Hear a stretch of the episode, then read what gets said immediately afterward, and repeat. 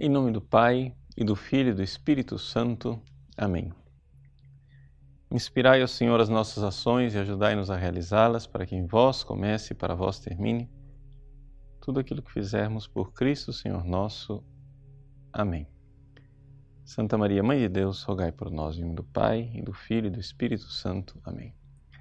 Muito bem, estamos aí no nosso curso a respeito do das razões para não sermos protestantes. Né? É, a segunda aula, a aula de ontem, foi uma aula introdutória. Na realidade, a aula de ontem foi aula nenhuma, ou seja, só, fu, só pus o, o problema. Né? Algumas pessoas ficaram um pouco obcecadas com a história de é, entender Karl Barth, a questão da analogia íntis, o que é que é analogia mesmo, etc. Isso aquilo. Veja, pode ser que no final do curso a gente aborde a questão de Karl Barth mas é uma questão muito secundária no nosso curso. Eu falei de Karl Barth ontem durante 20 minutos na nossa aula simplesmente por uma razão. A razão é que eu gostaria que vocês entendessem o que é que nós pretendemos com o curso através exatamente de uma é, comparação. A palavra seria analogia, mas não confundir a cabeça do pessoal. Então, assim como Karl Barth fez uma redução em uma única razão, porque é que eu não sou católico. O que eu farei nesse curso é uma redução numa única razão, porque é que eu não sou protestante. Pronto. A razão de citar Calbart era simplesmente uma exemplificação. Pronto, acabou, esqueceu. Não entendeu Calbart, não tem problema, não é essencial. O que é essencial? O essencial é o seguinte: a razão pela qual é? eu vejo que nós podemos reduzir, enfeixar todos os pequenos probleminhas pelos quais nós não podemos ser protestantes. Por que eu não posso ser protestante? Eu não posso ser protestante é, porque eles não veneram a Virgem Maria, porque eles não têm os sete sacramentos, porque eles não têm a Eucaristia, a presença real na Eucaristia, porque eles não é, aceitam a Igreja como instituição divina, porque é, eles não aceitam a tradição, porque eles não aceitam o valor meritório das obras, porque eles não aceitam. Todas essas razões podem ser enfeixadas numa única razão, que eu agora gostaria de colocar numa frase. Então vou colocar uma frase aqui, frase esta que eu não pronunciei ontem, mas eu irei pronunciar a minha tese. Ou seja, o que é que eu pretendo provar com este curso que eu pretendo provar é o seguinte, em uma frase, muito simples. A frase é simples, mas você não vai entender nada. Daqui eu vou explicar, o curso é para isso. Calma, deixa eu falar a frase. A frase é a seguinte: a razão fundamental pela qual não podemos ser protestantes é a negação que eles fazem da communicatio idiomatum. Pronto, disse. Pronunciei a frase. Agora vamos explicar, né? Já que o que é, que é essa história? Comunicatio, vamos colocar em, em latim mesmo, né?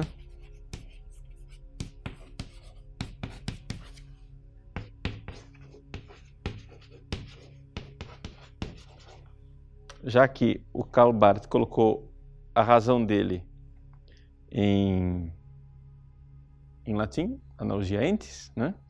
Eu coloco a minha razão também em latim. Pronto. Comunicatio idiomatum. O que é, que é isso? Vejam, os protestantes, eles negam a comunicação dos idiomas. E o que é a comunicação dos idiomas? Vamos explicar primeiro as palavras. Vocês sabem, todo mundo sabe, que Jesus é uma pessoa esta única pessoa, que é a divina pessoa do Verbo Eterno, Filho de Deus, ela tem duas naturezas. Uma natureza divina, que ela possui eternamente, desde toda a eternidade, não teve princípio, e uma natureza humana que começou no tempo, no ventre da Virgem Maria.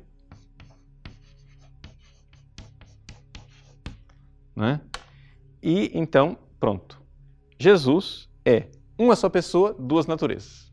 Ok? Então aqui é 1 e aqui é 2. Isso daí, gente, é, pode parecer muito inócuo, você, você não tira nada disso para a sua vida normal, do dia a dia, isso não muda a minha vida. Não, isso muda completamente a nossa vida. Por quê? Porque o que acontece é o seguinte: é necessário que seja dois. Por quê? É necessário que haja uma cabeça de ponte lá em Deus, é necessário que haja uma cabeça de ponte aqui na humanidade. Se ele é 100% Deus e 100% homem, então esta dupla realidade está unida como em uma só pessoa. E isto é muito importante para a nossa salvação. Porque se você perder o 2 ou perder o 1, um, né, acabou a salvação. Se você cair numa heresia chamada nestorianismo, que diz que Jesus tem duas naturezas, ele é Deus e ele é homem, mas ele também tem duas pessoas, ou seja, uma pessoa divina e uma pessoa humana, acabou. O que é que une? Nós continuamos sozinhos, o abismo continua. Não é? Então, não dá.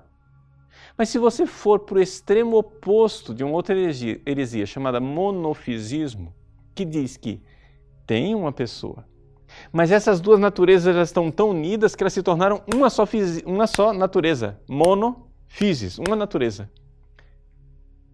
Também acabou a salvação, não tem mais salvação. Por quê? Porque a natureza divina, ela como que fagocitou a natureza humana. Não é? Ela engoliu a natureza humana. Acabou. Então Deus não veio. Se ele não é verdadeiramente homem, Deus não veio. Nós não estamos salvos. Isso são duas heresias que apareceram lá no quinto século. Mas é importante que a gente entenda isso para a nossa salvação. Né? Que é necessário que seja um e seja dois. Agora, o que a igreja sempre admitiu é o seguinte: é que aquilo que é próprio da natureza divina, tá? As propriedades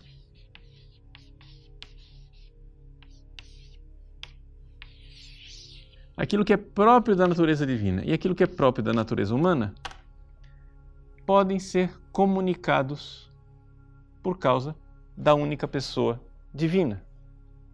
O que eu estou dizendo aqui parece bastante abstrato, mas eu vou dizer para vocês né, é, de uma forma bem concreta. Por exemplo, vamos pegar, vocês têm esse livro aqui, chama-se Denzinger. Né? O Denzinger, no índice final sistemático, né, lá no, no número E5, E, E grandão, 5, E pequeno, que é a página 1310 dessa minha edição, ele, ele fala da comunicação dos idiomas. Eu estou abrindo aqui porque ele pega e coloca num parágrafo várias afirmações do magistério de dois mil anos, em que ele dá exemplos dessa comunicação dos idiomas. Por exemplo, ele diz assim: ele diz que um da Trindade padeceu. Pronto. Veja, quem foi que padeceu na cruz? foi a natureza humana. Mas exatamente porque a pessoa é única, eu posso dizer que uma pessoa trinitária padeceu na cruz. Ou seja, eu estou atribuindo uma coisa que é sofrer, morrer na cruz, que é próprio da natureza humana, eu estou atribuindo a quê? A uma pessoa divina.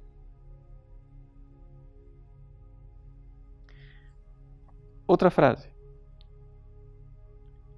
ele diz assim, que Deus, tá, o Filho de Deus era passivo e morreu. Então, o Verbo nasceu segundo a carne.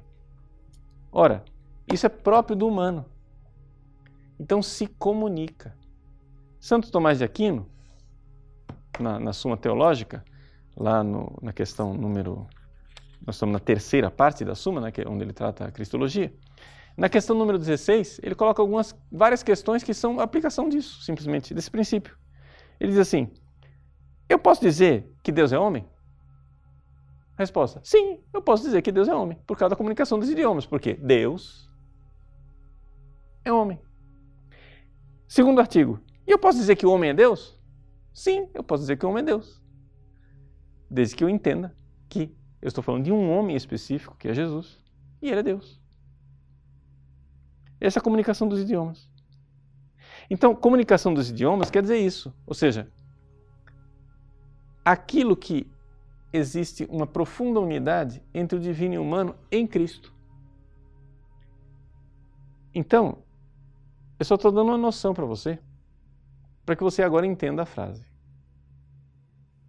A razão fundamental, cristológica, que é, segundo a minha opinião teológica, a raiz de toda a confusão pela qual nós não podemos ser protestantes de jeito nenhum, é que os protestantes negam, negam, negam, negam a comunicação dos idiomas.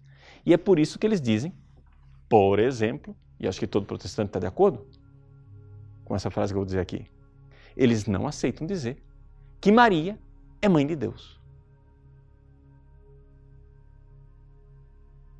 Que é que eu posso dizer que Maria é mãe de Deus? É evidente que Maria gerou uma natureza humana. Mas o que acontece é que não existem duas pessoas. Existe uma pessoa só. E pela comunicação dos idiomas eu posso dizer que ela é mãe de Deus. Por quê? Porque esta natureza humana pertence a uma pessoa divina. Então as coisas se comunicam. Não é? Então, por exemplo, aqui, vou ler para vocês o concílio de Éfeso. Está aqui no Denzinger, não é? Está no número 251 do Denzinger, quem quiser olhar em casa. Ele diz assim: Por isso os santos padres não duvidaram chamar a Santa Virgem de Deípara, ou seja, Mãe de Deus. Não no sentido, atenção, nós não somos tolos. Os santos padres já dizem isso nós estamos aqui no Concílio de Éfeso, né? 431. Não no sentido de que a natureza do Verbo e a sua divindade tenham sido tenham tido origem na Santa Virgem. Evidente que não. Nossa Senhora, ela não deu origem à divindade, né? Mas no sentido de que, por ter recebido dela, de Maria, o santo corpo dotado de alma racional, ao qual também estava unido a hipóstase, o Verbo se diz nascido segundo a carne. Então, vejam só. Nós atribuímos não é, muitas coisas à humanidade de Cristo que os protestantes não ousam atribuir. E é exatamente por isto que eles é, é, é, têm uma certa dificuldade. Então vamos dizer aqui, é, é, mais, com mais clareza. Vamos lá. Santo Tomás de Aquino. Vamos para uma pergunta que está na, na Suma Teológica, terceira parte, tá? Sempre, a questão número 25. Ele diz assim: Deve-se, artigo 1 é a pergunta, deve-se adorar com a mesma adoração a humanidade de Cristo e a sua divindade? Ou seja, eu tenho a humanidade e a divindade. Eu posso adorá-la com a mesma adoração? A resposta dos mais Sim. Por quê? Por uma razão muito simples. Você, quando honra, esquece a palavra adoração que é devida somente a Deus, tá bom? Vamos, vamos entender aqui é, você enquanto ser humano. Você quando honra, né? Você não honra uma coisa, você honra uma pessoa, não é isso? Sempre. A honra é dirigida a uma pessoa. Então, por exemplo, se eu digo, é, sei lá, que você ganhou nas Olimpíadas o prêmio. por ter sido, é, ganhou por causa do, do, salto triplo. Ou então porque, é, sei lá, você é um grande nadador. Ou porque você sabe montar cavalos, ou sei lá o que, que você faz na Olimpíada, não sei nem. Né? Bom, o que é que você faz? Você ganhou o prêmio. Quem ganhou o prêmio? O salto triplo. Quem ganhou? Foi suas pernas que pularam? Ou foi a sua pessoa? Quem ganhou a medalha, quem foi honrado foi a pessoa. Mas a pessoa tem as pernas. E vamos supor que uma hipótese, uma hipótese real, mas vamos supor que o sujeito saltasse o salto triplo, ganhou a medalha de ouro nas Olimpíadas, mas por uma fatalidade, é? ele perdeu as pernas antes de receber a medalha. Ele vai receber a medalha mesmo assim? É claro que vai. Mas, mas ele não tem mais perna para pular. Eu sei, mas não estou honrando as pernas, eu estou honrando a pessoa dele. A pessoa dele está viva, está lá, eu, eu vou honrar. Então, você honra uma pessoa. Quantas pessoas existem em Jesus? Uma só. Então você adora esta divina pessoa, porque não há pessoa humana em Cristo. Agora, esta divina pessoa tem duas naturezas: a natureza humana e a natureza divina. E esta união entre os dois aqui, esta união aqui, ela é uma união tão perfeita, tão maravilhosa, que não existe união maior do que essa em toda a criação. Aliás, deve-se dizer que a única coisa mais unida que tem depois da unidade entre Deus e o homem em Jesus, a coisa mais unida que tem é a Trindade. Acabou. É a única coisa que vence. A unidade dos três na Trindade é maior do que a unidade da divindade e da humanidade na pessoa de Cristo, na pessoa do, do Verbo, mas é a única coisa que vence. As outras unidades são todas bobas. A nossa unidade de corpo e alma, ela é importante, ela é boa, ela é profunda, mas ela não é tão grande, porque ela pode se desfazer. Eu posso separar o corpo da alma com coisa chamada morte. Mas Deus e o homem em Jesus Cristo estão unidos eternamente e essa união é perpétua e não poderá ser dissolvida, jamais. É a coisa mais unida que existe. O abismo se desfez. Mas quando eu digo unidade, eu não estou dizendo aqui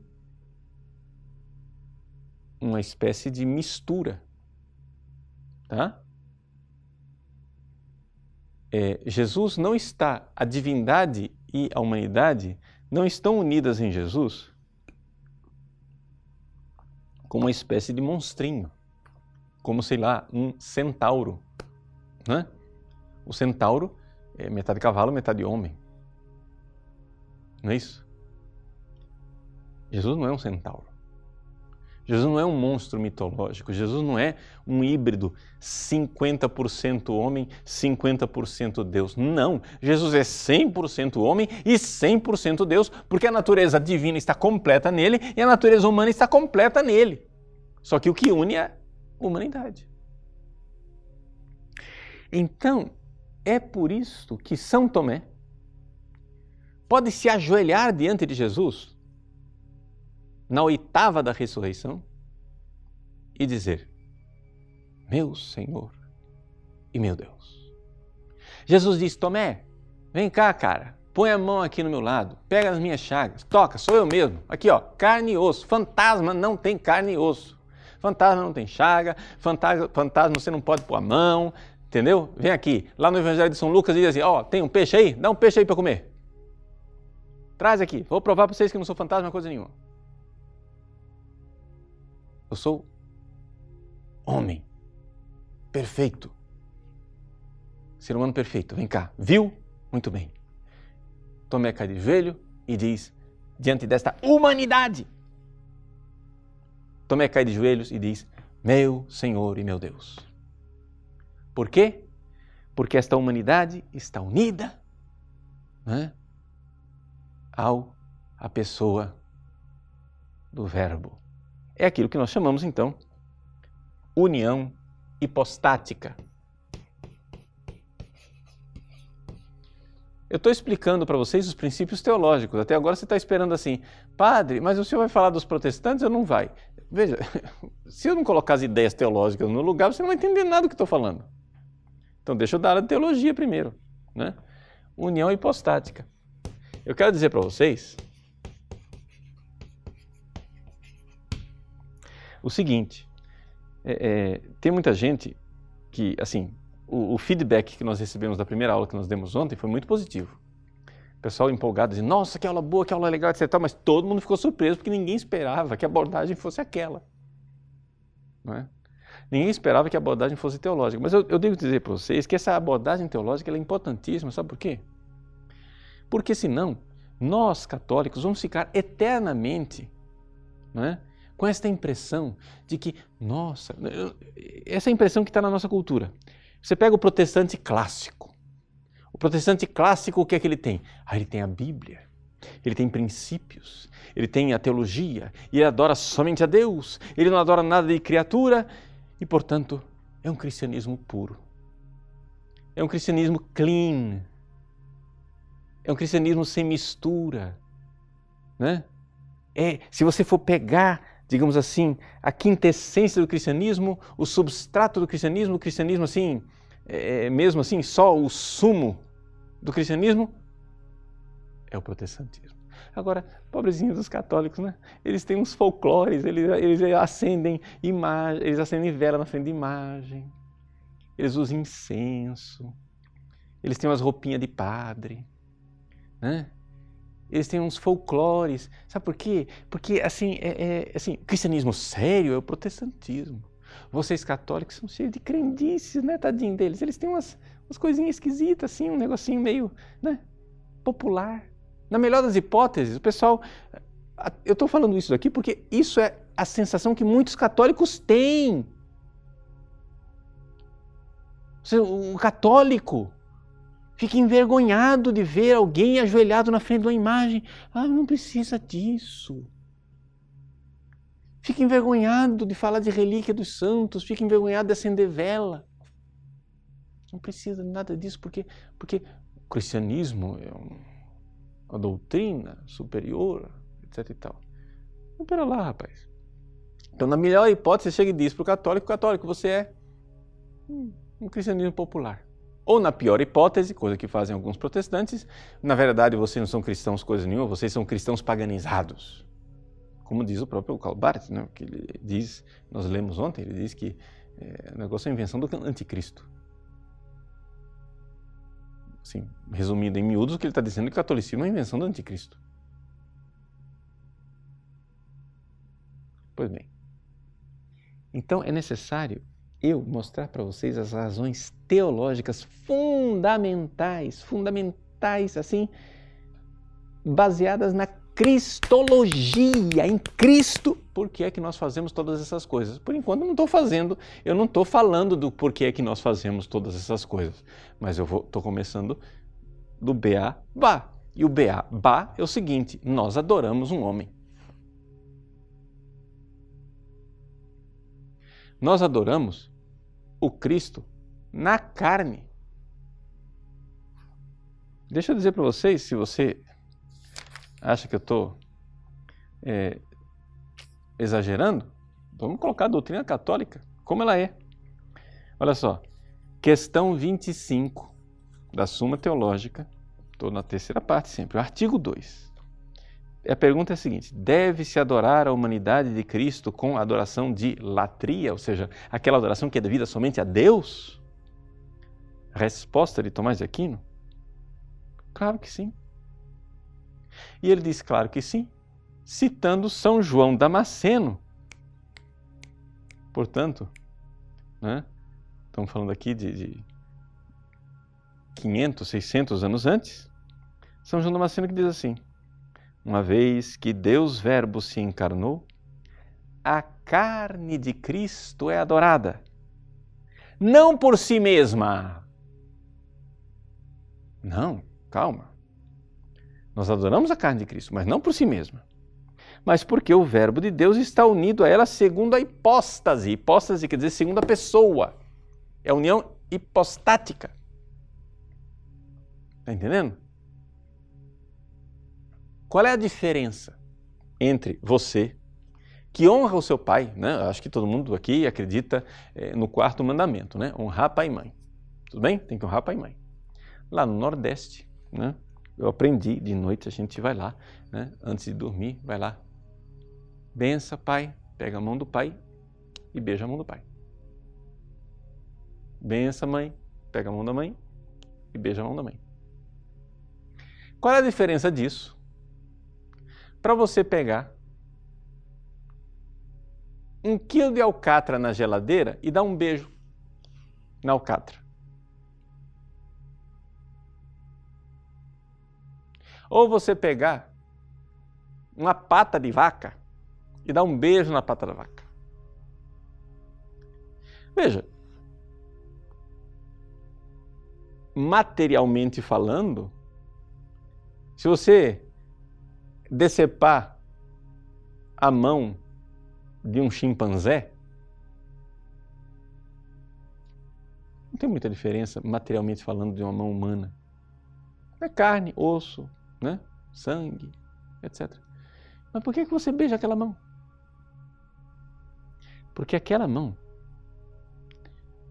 ela é instrumento, vou usar uma linguagem filosófica, cuidado. Ela é um instrumento unido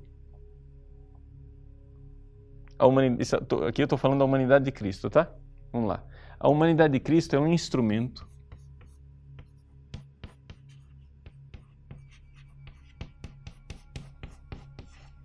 Esse instrumento tem duas características. Ele é unido e próprio.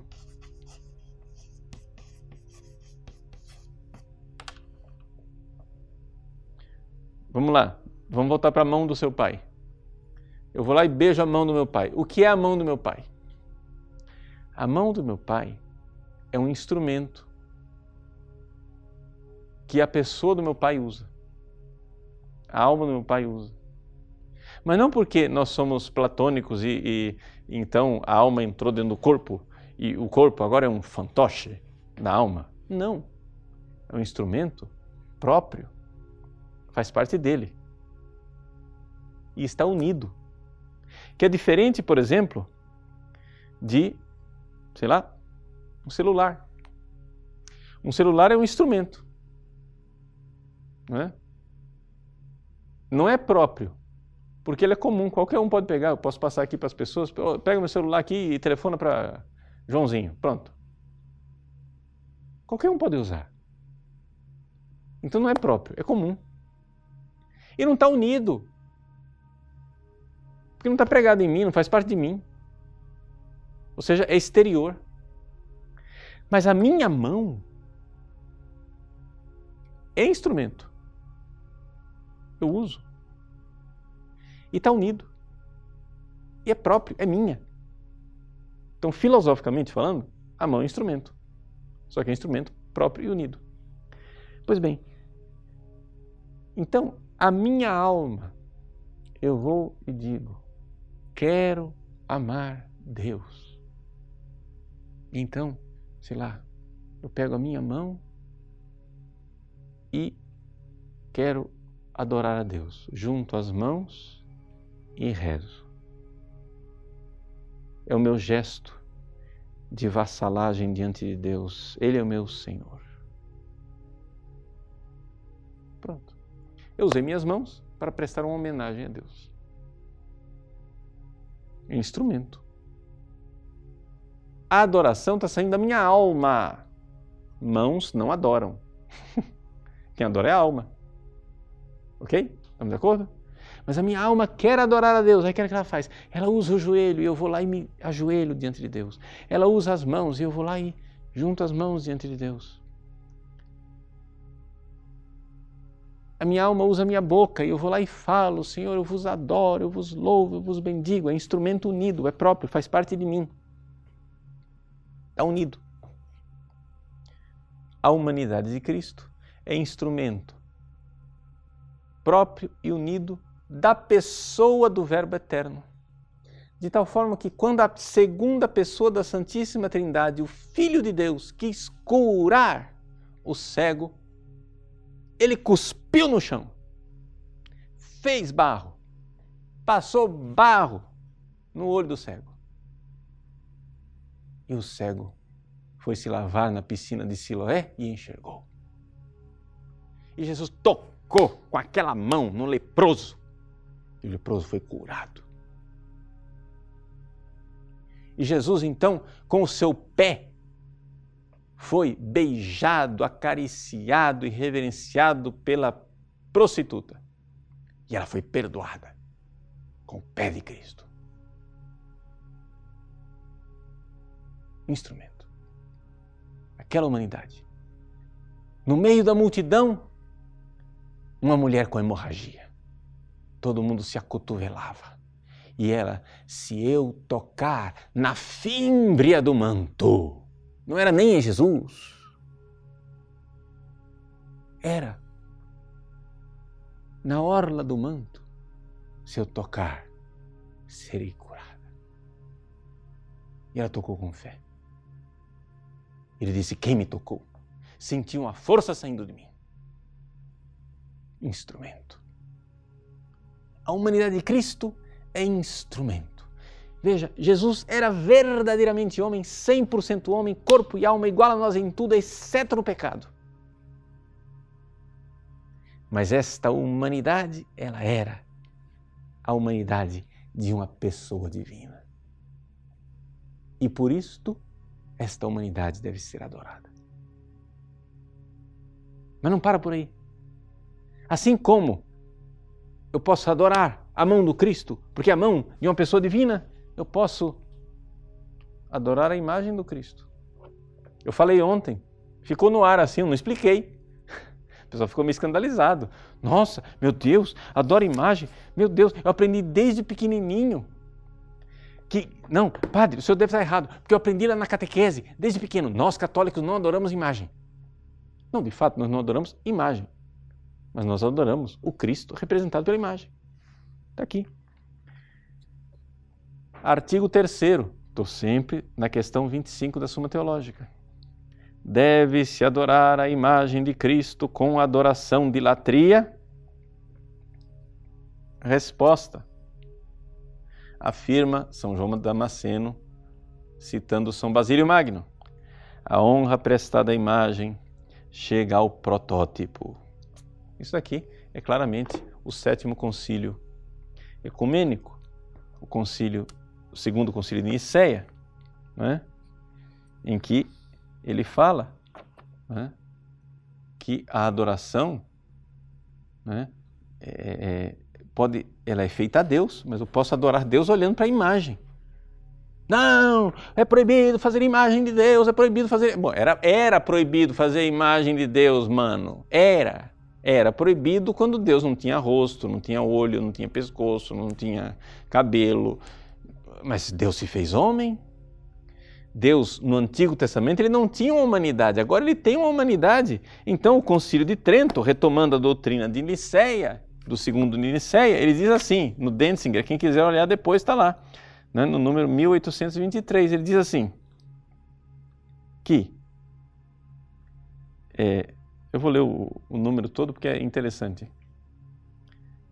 deve-se conceder a devida honra e veneração às imagens de Cristo, da Virgem de Ípara e dos outros santos, a serem tidas e conservadas principalmente nos templos. E isso não, veja só, nós católicos não somos bobos. Isso é o Concílio de Trento, respondendo a quem? A Calvino. Trento é para responder à reforma protestante. Ele diz: não por crer que lhes seja inerente alguma divindade ou poder que justifique tal culto, ou porque se deva pedir alguma coisa a essas imagens e depositar confiança nas imagens, nelas, como antigamente faziam os pagãos que punham sua esperança nos ídolos. Citação do Concílio de Trento, Salmo 135. Né? Tem olho, mas não vê, tem ouvido, mas não escuta, tem boca, mas não fala. Esse salmo que os protestantes costumam citar contra nós é citado por Trento contra os protestantes. ele diz, ele continua: Por que a gente honra a imagem então? Mas porque a honra prestada a elas se refere ao, se refere ao protótipo que representam. Aqui claramente está citando o segundo concílio de Nicéia. De modo que, por meio das imagens que beijamos e diante das quais nos descobrimos e prostramos, olha só agora, Trento, hein? Adoramos a Cristo. Trento é um concílio, isso aqui é uma definição. Adoramos a Cristo e veneramos os santos cuja semelhança, apresentam. E tudo isso foi sancionado pelos decretos dos concílios, especialmente o segundo sino de Nicéia, contra os iconoclastas. Ou seja, eu adoro a humanidade de Cristo, sim, Senhor. E, portanto, posso adorar a representação desta humanidade, sabendo que a adoração é devida aqui ao protótipo, porque o corpo de Cristo está ressuscitado em algum lugar. O corpo de Cristo ele está, a gente diz no credo, sentado à direita do Pai. Onde é isso? Não sei, mas o corpo de Cristo, por ser corpo, ele é tópico. Não é? Ele tem uma presença tópica. Senão não é corpo. Tá? Então, Deus está presente em todos os lugares. Enquanto divindade. Mas o corpo de Cristo está presente topicamente no céu, sentado à direita de Deus, não sei onde é isso, né? podemos debater aqui, para saber se isso é no cosmos ou fora do cosmos, não sei. Ou é, presente topicamente junto de Deus e presente nos sacrários aqui da terra em sua forma substancial e por isso ele pode estar em vários lugares ao mesmo tempo. Por quê? Porque é a forma de estar presente substancialmente. Essa coisa de estar presente só no lugar é quando a minha presença ela é também acidentalmente. Não vou entrar aqui em, em questão em questões filosóficas, mas a coisa, a coisa é muito simples, ou seja, é por isso que eu parto a hóstia no meio e Jesus está todo de um lado e está todo do outro. Se eu partir em quatro, ele está todo nos quatro pedaços. E se eu partir em oito, ele está todo nos oito pedaços. Por quê?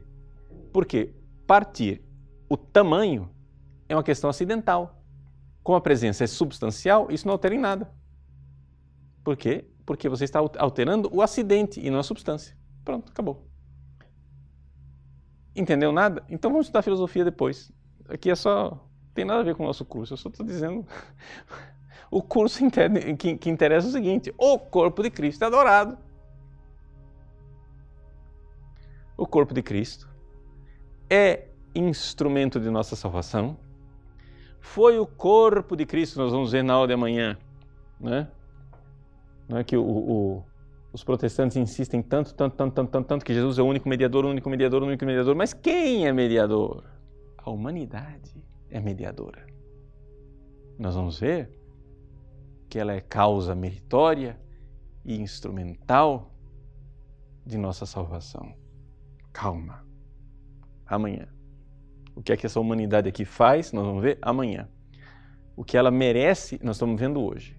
Nós podemos adorar a carne? Sim, Senhor, nós podemos adorar a carne.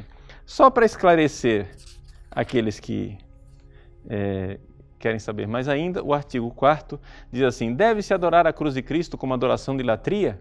Ou seja, eu posso adorar a cruz de Cristo? Resposta: claro que sim. Eu não estou adorando a madeira, eu estou adorando o amor divino que nela se expressou para a nossa salvação, não é evidente? Aí vem a o quinto artigo, agora você vai tomar um susto. Deve-se adorar a Mãe de Deus com adoração de latria. Calma. Não, não se deve adorar com adoração de latria. Ela não é divina. Né? Ela, não, ela é uma criatura. A Mãe de Deus é pura criatura, portanto, não lhe é devida adoração de latria e devem ser adoradas de algum modo as relíquias dos santos? Ele também diz não. Mas ele explica como é que Maria deve ser venerada, como é que ah, as relíquias dos santos devem ser eh, veneradas, etc. e tal, mas isso já sai do nosso assunto aqui que, por enquanto, o nosso assunto de hoje é a humanidade de Cristo. Então vejam só. Por enquanto, não é? Vamos firmar as coisas de forma bem firmes. O que é que eu estou dizendo? Eu estou afirmando que os protestantes negam a comunicação dos idiomas. Estou afirmando isto sim. E pergunte para qualquer protestante se ele aceita que Nossa Senhora seja chamada de Mãe de Deus. Ele vai dizer que não. Não é? E se ele aceita, puxa vida, cara, bem-vindo! Que legal você crê como nós. Eu não estou obrigando os protestantes a não aceitarem a comunicação dos idiomas. Se eles aceitarem a comunicação dos idiomas, ótimo tá? Não tem problema nenhum. Porque, claro, os protestantes eles não têm magistério, não é? Então, eu não posso dizer assim, fazer uma afirmação universal de todos os, os protestantes do planeta e dizer que está todo mundo de acordo. Não. Mas, acontece o seguinte: se você der o braço a torcer e disser, não, eu aceito a comunicação dos idiomas, então vamos tirar as consequências né? que vão ser as outras aulas. Depois da de manhã tem as outras, onde eu vou começar a tirar as consequências. Bom, recapitulando, para eu dar então uma possibilidade de você fazer perguntas, porque eu sei que o tema é espinhoso, é um tema teológico, eu espero. É, me desculpem, gente, eu estou tentando explicar de forma fácil coisas difíceis, mas não é fácil explicar coisas difíceis, é difícil falar fácil, tá? É difícil falar fácil. Então, o que eu estou dizendo é o seguinte: nós católicos cremos, e isso ficou muito claro no Concílio de Éfeso e no Concílio de Calcedônia. Nós católicos cremos que a humanidade de Cristo está unida com a divindade de Cristo sem confusão. Não há, não é como café com leite confundido. Não. Tá? Está unido. Mas está unido como o meu corpo está unido à minha alma. Não é? Sim, por analogia, né? É uma analogia que São Paulo, é, não vou entrar nesse assunto agora, mas Santo Tomás aceita essa analogia que me parece que é colocada por São Basílio Magno, mas ele aceita em parte na Suma contra os Gentios, ele, é, na parte número 4 da Suma contra os Gentios, ele aceita. Mas aqui eu só uma nota de rodapé para saber que é uma analogia que tem, tem umas dificuldades. Mas vamos, para você entender. A pessoa é, divina de Cristo, não é? ela usa o corpo. Mas é evidente que ela não usa o corpo exatamente como a alma usa, porque senão nós seríamos apolinaristas, nós estaríamos dizendo que Jesus não tem alma, e é, não é isso. É que na verdade ela usa a humanidade inteira de Cristo. De tal forma que, quando este ser humano inteiro, corpo e alma, diz: Eu te amo, é uma pessoa divina quem está dizendo isso. Já não vos chamo servos, chamo-vos amigos. É uma pessoa divina que está me chamando de amigo. Então, isso é a comunicação dos idiomas, ou seja, tudo que esta, né, é, é, este ser humano, tudo que esta natureza humana, ou seja, esse corpo e esta alma fizeram, quem o que fez? Ah, bom, foi um ser humano, mas quem fez foi uma pessoa divina. Isso é a comunicação dos idiomas. Não, é? não quer dizer confusão entre as duas naturezas. Não quer dizer isso. Quer dizer, a, a, a comunicação é aqui. A união, ela é aqui. Não é que essas duas coisas estão misturadas e unidas. Não, não estão misturadas e unidas. A natureza divina é a natureza divina, a natureza humana é a natureza humana, porém elas estão unidas aqui, nesta pessoa, e esta união é o que há de mais unido que existe em toda a criação, A única coisa, se eu quiser alguma coisa mais unida do que isso, eu vou ter que ir na Trindade. E isso é o que nós chamamos de união hipostática. E comunicação dos idiomas quer dizer que eu posso comunicar o que é próprio de cada uma das naturezas a esta pessoa. Na linguagem teológica de Santo Tomás, a este supósito. Ok? A essa única hipóstase que está aqui. Então, tudo que este ser humano faz é uma pessoa divina quem faz. Tudo que essa natureza divina faz, evidente, aqui, aí já entra no mistério da Trindade, por isso eu não estou falando muito na natureza divina, porque é, é, aqui nós estamos falando de três pessoas, né? Aí já não é uma pessoa só. Eu não quero entrar agora na complicação da Trindade, porque aí já é complicação demais para nossa cabeça. Mas vamos ficar aqui no humano. Mas o que eu atribuo, né? É, é, é sempre dessa pessoa. Então, quem faz? Quem faz? É uma pessoa divina. Tá bom? Então, espero que tenha ficado claro o que é, que é a comunicação idiomatum. Então, por isso que nós católicos chamamos Maria de Mãe de Deus, por causa da comunicação dos idiomas, e porque os protestantes não aceitam que Maria seja Mãe de Deus, por causa porque eles negam a comunicação dos idiomas, e a razão fundamental pela qual eu não posso ser protestante de jeito nenhum é que eles negam a comunicação dos idiomas. Ponto acabou. Esse é o princípio, está colocado, está explicado, ponto acabou.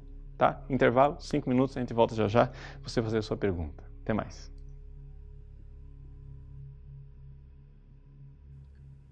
Muito bem. Voltamos então para tentar responder algumas perguntas. É, novamente, só aviso com antecedência que eu não sou um oráculo, eu não tenho resposta para tudo, tá? Então, vamos tentar responder o que eu consegui responder. Que eu não consegui, a gente pode pesquisar depois, não sei. Bom, começamos com o Francisco.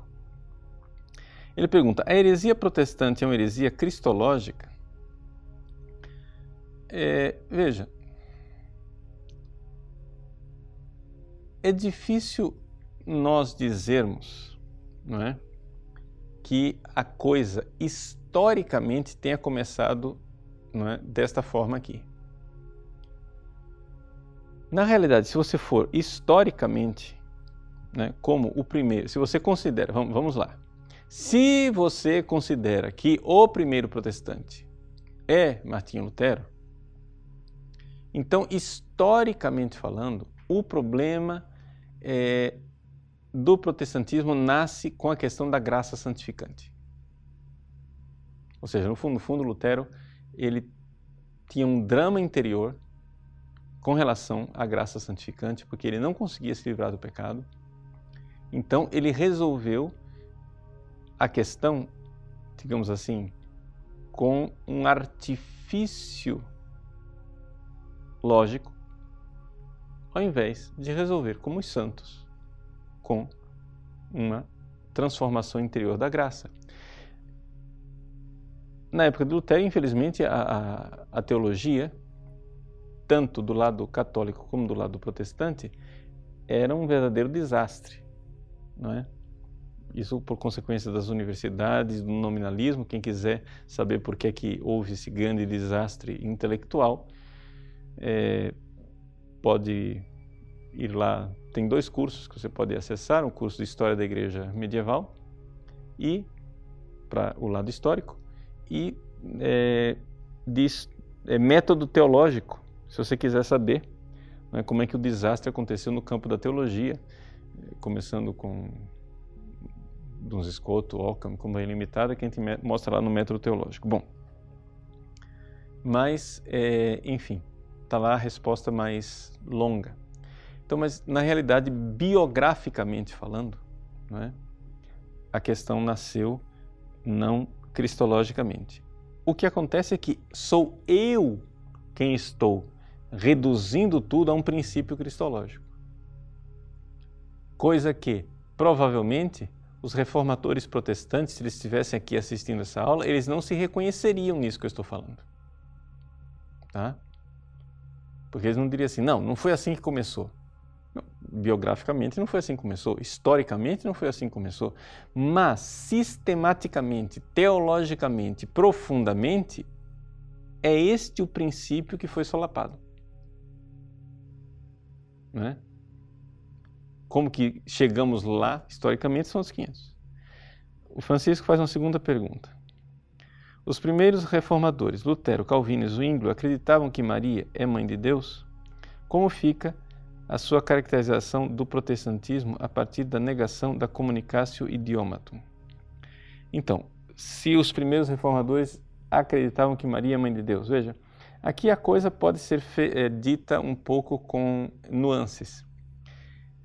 É, Lutero, especificamente, ele tinha muita devoção a Nossa Senhora. Portanto, Lutero, na verdade, ele se distingue. É que é, quando a gente fala de protestantismo, infelizmente a gente tem que fazer uma espécie de é, resumão de uma coisa muito complexa. Mas se você for olhar os primeiros protestantes, digamos assim, como é, que é Lutero, os ligados à, à tradição luterana, na, na, realidade de todos os protestantes, eles são, digamos assim, junto com os anglicanos, aqueles que de alguma forma têm traços do catolicismo que ainda os distingue dos outros protestantes. Então é difícil a gente é, resumir as coisas assim. Então, como fica a caracterização do protestantismo a partir da negação da comunicação idiomatum? Isso nós vamos ver nas próximas aulas, né? É, porque, assim, na verdade, eu simplesmente aqui estou. Essa aula de hoje foi mais para explicar o que é a comunicação dos idiomas e explicar por é que nós católicos adoramos a humanidade de Cristo, adoramos as suas imagens e adoramos tudo aquilo que está ligado à humanidade de Cristo e também veneramos outros instrumentos anexos a essa humanidade e aí nós vamos ver em outras aulas. Bom, Vinícius, como fica a ideia de salvação para os protestantes se eles não creem na comunicação dos idiomas? Veja, Vinícius, novamente, essas perguntas assim, como é que os protestantes pensam? É muito difícil responder essas perguntas, por quê? Porque se, se houvesse um acordo entre eles, estava fácil, entende? No fundo, no fundo, é, o acordo entre os protestantes, ele existe quando se trata de negar certas coisas católicas. Mas quando se trata de explicar positivamente, é bem difícil que haja unidade o jeito como Lutero explica a salvação é de um jeito, o jeito como é, Calvino explica é de outro jeito. Quer dizer, então não dá para a gente resumir aqui as coisas, mas por exemplo, né, como que fica a ideia de salvação para é, Lutero, nós somos santificados, entre aspas, justificados, né? judicialmente somente, ou seja, é uma coisa imputada, é uma justificação imputada, de tal forma que nós não somos justos ontologicamente. Nós católicos não, nós acreditamos que nós entramos no céu justos ontologicamente. Por quê? Porque se não o formos por graça de Deus aqui nessa vida, através de um processo de santificação, nós o seremos por graça de Deus também através do purgatório. Não é? Mas no céu só entra quem é, quem é santo. Por graça. André Luiz. Boa noite, Padre Paulo. Tudo bem? Gostaria de saber se quando Jesus fazia os milagres e até mesmo quando ele suportou o Calvário e a crucifixão, foi sua natureza divina que o realizou. É, veja só, Santo Tomás explica o seguinte: que Jesus, não é? Ou seja, que a pessoa divina, a segunda pessoa da Santíssima Trindade, não é? Ele tem duas naturezas, natureza humana natureza divina. Esta natureza humana, ela pode operar coisas que lhe são próprias. Então, quando Jesus andava, comia, dormia, é? ele estava realizando coisas que eram próprias desta natureza. Mas a união dessa natureza humana com a pessoa divina era tão grande que Deus usava essa natureza humana para realizar ações próprias de Deus. Quando Jesus vai e olha para o paralítico e diz assim: Teus pecados estão perdoados. Aí depois Jesus levanta o paralítico, ele anda e as pessoas ficam admiradas que tinha dado aos homens o poder de perdoar os pecados. E de fato é isso, ou seja, ali nós temos uma humanidade que está fazendo algo que é próprio de Deus. Não é? Então, é... então depende. Né? A resposta é essa, ou seja, por quê? Porque, digamos assim,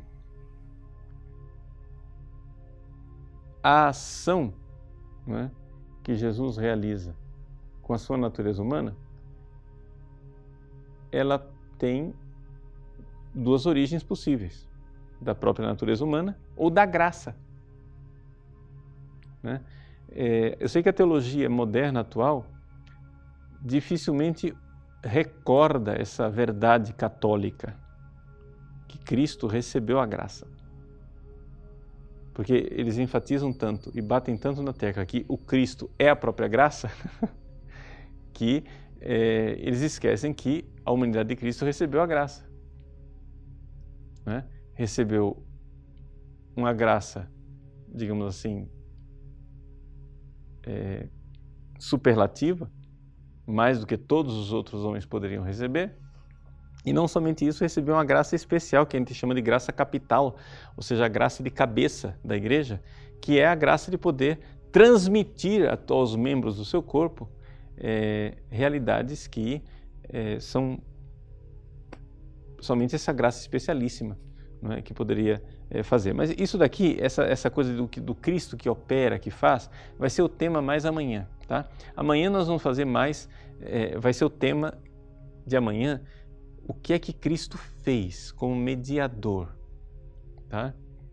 É, não vamos entrar em toda a soteriologia, que é o estudo da obra da salvação, mas vai ser o tema mais próprio de amanhã.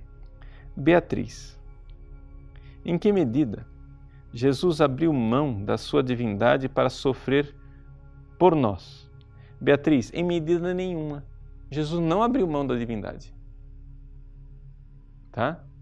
Isso aqui é, essa sua pergunta é muito importante. Por quê? É, Pio XII, numa, numa encíclica, a respeito que, que fala do concílio de Calcedônia, não, é? não me lembro o nome da encíclica, mas é, fala é, da união hipostática. Né? Mas ele diz claramente que um dos erros modernos é esta questão da, que ele pode chamar de kenotismo. Kenotismo, ou seja, como se de alguma forma é, Jesus tivesse deixado de ser Deus. Não é? E ele diz com toda clareza: isso é o contrário do docetismo. Né? Ou, seja, é, ou seja, o docetismo, Jesus era Deus e só aparentemente homem. Esse kenotismo, Jesus é homem, mas só aparentemente Deus, ou seja, no fundo, no fundo ele não é Deus coisa nenhuma, ele, ele é homem. Deus é, se tornou homem. Mas não é isto que nós cremos. Santo Tomás de Aquino explica com toda clareza o seguinte: veja só. Quando é, Deus se uniu ao homem, onde foi que aconteceu a alteração? A alteração aconteceu, evidente, do lado da criação e não do lado divino que é imutável. Ou seja, quando o mistério da encarnação, que é insondável, imprescrutável, incompreensível, abissal, que não dá para a gente explicar, mas seja como for, tem alguma coisa que a nossa razão consegue perceber. E a nossa razão consegue perceber o seguinte: Deus é imutável. Se Deus se fez homem, o que é que mudou? A mudança aconteceu do lado de cá, do lado da criação. Ou seja, aconteceu que Deus, não é?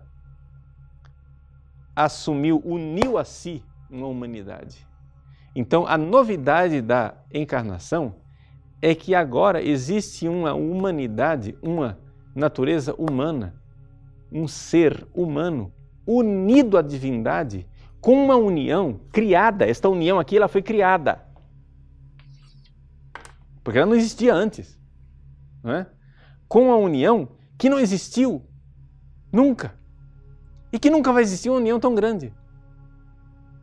Então, a encarnação, seja o que for esse mistério insondável, é algo que aconteceu na criação e não em Deus. Evidente? Deus é imutável. Deus não vai se esvaziar.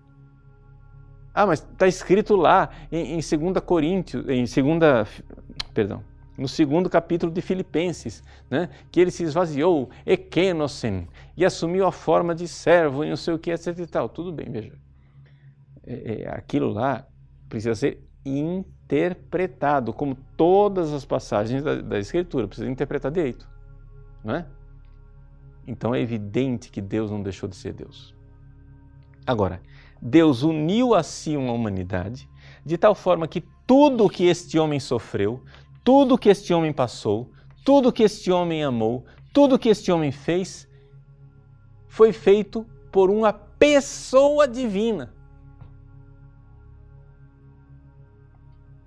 Mas não pela natureza divina, porque a natureza divina não morre.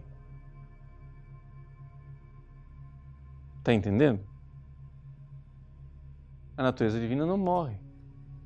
Quem morre é a natureza humana. Não é? Então, assim, é por isso que Deus, estando no céu e não podendo ele sofrer, ele uniu a si a natureza humana e, é, e fez essa união com essa natureza humana ser uma união mais perfeita que ele podia, porque ele queria ter uma natureza humana passível para sofrer e nos amar. Seria muito interessante nós fazermos um curso de Cristologia. Esse curso aqui sobre protestantismo está me dando a ideia de fazer um curso sobre Cristologia para a gente estudar profundamente, principalmente a Cristologia de Santo Tomás, que está muito desprezada dentro da Igreja Católica hoje em dia, porque está fora da moda. Né? Ninguém acredita mais na, na, na, nos ensinamentos de Santo Tomás, todo mundo olha para aquilo como uma coisa medieval ultrapassada. Né? Mas, por exemplo, por exemplo, uma das coisas que eu acho fascinante, né, que caiu a ficha uma vez, que eu lendo um documento de Pio XII, é, caiu a ficha, eu fui, eu fui depois investigar e fui ver em Santo Tomás, porque quando, quando eu estudei Cristologia, é, me ensinaram que, imaginem, na Idade Média, Santo Tomás achava que Jesus tinha a visão beatífica. Quá, quá, quá, quá, quá, quá, quá, quá, quá. Se ele era igual a nós em tudo, como que ele podia ter a visão beatífica? Bom, isso é uma simplificação, né? Santo Tomás diz que Jesus era ao mesmo tempo comprehensor e ao mesmo tempo viator, ou seja, ele tinha ao mesmo tempo as qualidades dos santos que estão no céu vendo a Deus face a face e ao mesmo tempo as qualidades daqueles que estão nesse mundo como eh, viajantes, viandantes, né? ou seja, caminhantes nesse mundo aqui. Bom, mas por que, é que ele precisava dessa história de chegar a dizer que Jesus tinha visão beatífica? Por uma razão muito simples. E vejam como é fascinante, não somente fascinante, é lindo. É lindo. Porque se ele não, se ele não tivesse a visão beatífica, ele não poderia amar a todos os seres humanos singularmente, individualmente, do presente, do passado e do futuro. É porque ele tinha a visão beatífica que lá na hora da cruz, ele estava dizendo para mim, Paulo Ricardo, eu te amo e eu morro por ti. lá, naquele momento de sofrimento atroz, atroz, ele tinha ao mesmo tempo a visão beatífica. Como é que isso se explica? Bom, calma lá, vai ter uma aula lá que nós vamos falar sobre é, graça santificante. Quando eu explicar o que acontece com os santos de sétima morada, você vai entender como é que isso pode acontecer também no Cristo. Fecha parênteses, volta para o assunto, ou seja, é, por analogia, a gente consegue enxergar isso. Ou seja, e a gente vê como é que Santo Tomás enxerga isso, porque Santo Tomás é um santo de sétima morada. Ou seja, ele sabia como acontecia dentro dos santos e como é que os santos, dentro do profundo da sua alma, podiam, podiam estar numa paz né? imensa. Né? Claro que não na visão beatífica, mas na fé, e ao mesmo tempo, exteriormente, está sofrendo dores e, sof e coisas atrozes. Ora, os santos viam isso e eles, como eles tinham ciência experimental, eles não tinham dificuldade nenhuma de conceber que Jesus tivesse a visão beatífica e o sofrimento ao mesmo tempo. Mas isso a gente vai deixar para depois, né? É... Vamos lá. Última pergunta, senão a gente passa aqui a noite inteira. André. Quando Jesus passou 40 dias no deserto sem comer, foi sua natureza divina que o permitiu? Veja, André, é, é evidente que a humanidade de Cristo tinha superpoderes e, portanto, ela era agraciada. Tá? É evidente também que Jesus não é, é sofreu e sentiu fome, mas ele, é, assim, o, o filme do Mel Gibson conseguiu transmitir uma coisa interessante, cinematograficamente falando, que algumas pessoas ficaram escandalizadas. As pessoas é, dizem, não, mas aquilo lá é, é absurdo aquele filme. Imagina se, se um ser humano ia aguentar aquela quantidade de sofrimento daquele jeito. Impossível, um ser humano não aguenta aquele sofrimento. E depois é, é, saía litros e litros e litros e litros de sangue, que coisa incrível. É absurdo aquele filme. De fato. Mas acontece que Jesus tinha poderes extraordinários para poder nos amar.